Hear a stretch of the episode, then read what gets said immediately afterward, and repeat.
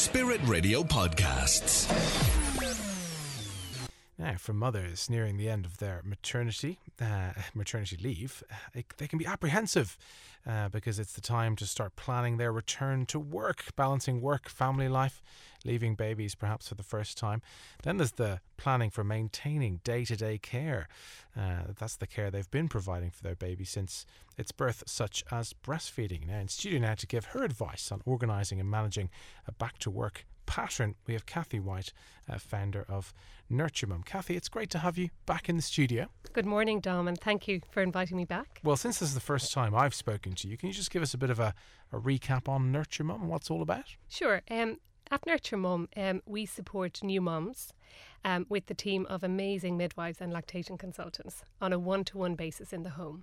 So when you come, new mums come home, it can be somewhat bewildering um, and we provide lots of reassurance, support, advice um, from a very passionate team of midwives. Mm. Um, we support moms currently in Dublin and surrounding counties.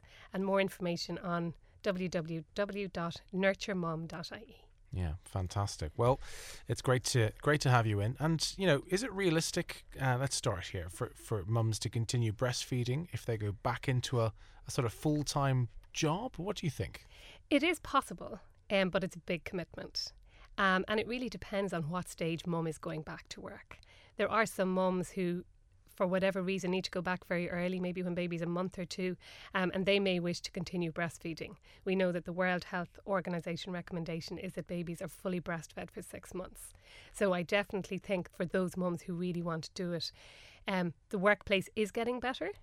Um, I know the States and Australia are ahead of us, and they have places called lactation lounges within the workplace where mum can go. It's a treasured sort of specialist space where they have a comfortable chair to express. They have fridge, hand washing facilities. Um, and we are getting better here, but the awareness needs to increase. And I think that will come from mums actually asking their workplace if they can support them. Yeah, indeed. And what advice would you give uh, a mum who's facing this now and is trying to think, okay, well, how am I going to manage it? I think the more they engage with their workplace, the better. So I guess there's three relationships here. So there's mom and baby, and to really establish breastfeeding, um, and to get it going and get it well established.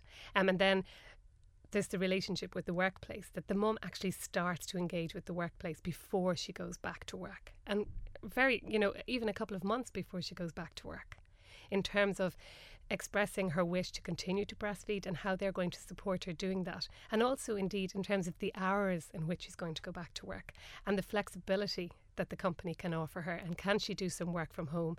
Um, and maybe it's moving from a nine to five schedule to something that's more family friendly and that the employer can facilitate this. Yeah, indeed. So, what if you're facing a situation where you're going back into a full time situation? You know you're not going to be able to really continue what you've been doing up to now. So you're breastfeeding, you know, you're feeding baby a couple of times a night and they're they're not really weaned. Where where do you even start? Um talk to friends. Um you'll always find somebody in your community, somebody who has done this and maybe from can give you some practical tips. There's also um, breastfeeding.ie, which is a HSE website, and they have live chat on there, which can also support you. Um, and just to try and sort of practice in terms of try to plan what it looks like. So maybe if you've been feeding the baby numerous times during the day, that you sort of reduce those feeds. Typically, that happens naturally with weaning anyway, and that this is something that you can maybe express milk and that the carer can give it during the day, and then maybe you continue to breastfeed during the night to keep your supply up. Yeah. So, uh, so you, you you've got to come up. Basically, what you're saying is you've got to come up with a system. Absolutely. And you've got to get some advice on how to manage it. I mean, I'm I'm a father of a few of a, of a little uh, a little rabble. Uh, I love them, and each child is different too. Mm. And some children are going to find it harder, aren't they, to, to to move on to the next stage, where some kids might do it a bit earlier. That's right. Absolutely. So again, it's the relationship between the mom and the little one. And that's key in all this. Before you even think about going to work, how you get back to work, it's figuring out what that might look like. Yeah. Um, and to really understand your little one, and indeed the whoever's going to be caring for the baby, to start to engage with them early as well, um, before you even think of the workplace, and then but it's really important to Yeah. start engaging with the workplace early. Indeed. So, and those, if you have those conversations early, you don't have to have awkward conversations later. I mean, that's one of the one of the considerations. What about, um, you know, what about you know, daddy in the situation? And how can he sort of support mummy? And what sort of advice would you give the family in terms of trying to get into a good pattern and sort things out? Well, dads are crucial in this because it's, it has to be a team effort. Um, Mum sailing this ship alone um, it can be very difficult. I mean, obviously, there are some situations where that is the way it is, but ideally, um, where dad is around, that he can be supportive and that there's open discussion and communication and an invitation for him to be part of this. Um, in terms of how he will support mum when she goes back to work. Yeah. So, I mean, daddy could be thinking about um, ways to sort of help get the rhythm in place, I suppose, you know, in terms of the, uh, you know, supporting supporting mum, getting her what she needs. That's one way to do it. Absolutely. Um, and the piece that sometimes gets forgotten in this whole thing of mum going back to work and trying to figure out feeding patterns for the little one um, is nutrition and food for mum. So the baby nutrition can be covered with the breastfeeding and the weaning, and that can be a whole sort of masterpiece, if you like. Um, and mum really needs to consider her own nutrition as well when she goes back to work and trying to do some batch cooking, have things in the freezer, Yeah. because that's really vital. Because you can't sustain if mum continues to breastfeed um, and go back to work, and that whole change. Another huge change in her life um, if she's not eating well when she comes home. Yeah, so so it really is really is about planning. I mean, Sure. planning planning is the is the theme that seems to come out of all of it. I mean, the you know if, if you're listening, if a, if a mum is a, a mum to be is listening to this and thinking, well, this is the the path that's ahead of me. What sort of what sort of advice would you give uh, give her or give the family for sort of you know setting things up to go on maternity leave and sort of have a good rhythm in place? Sure. So again, planning it's really important. Mm. Um, but on the flip side, you don't want to over plan either. You want to sort of take things because babies are quite unpredictable, so you can't totally plan for, you know. But once the baby is born, you know, deciding, making an informed choice on how you want to feed the baby is the first thing.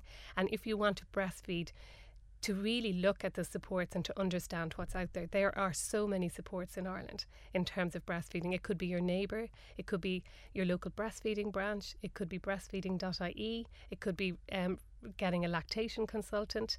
And really, I would say more and more we're talking about the first three months of baby's life being the fourth trimester, where things sort of settle down. And we don't really talk about routine in those early months. It's really about the mum and baby getting to know each other.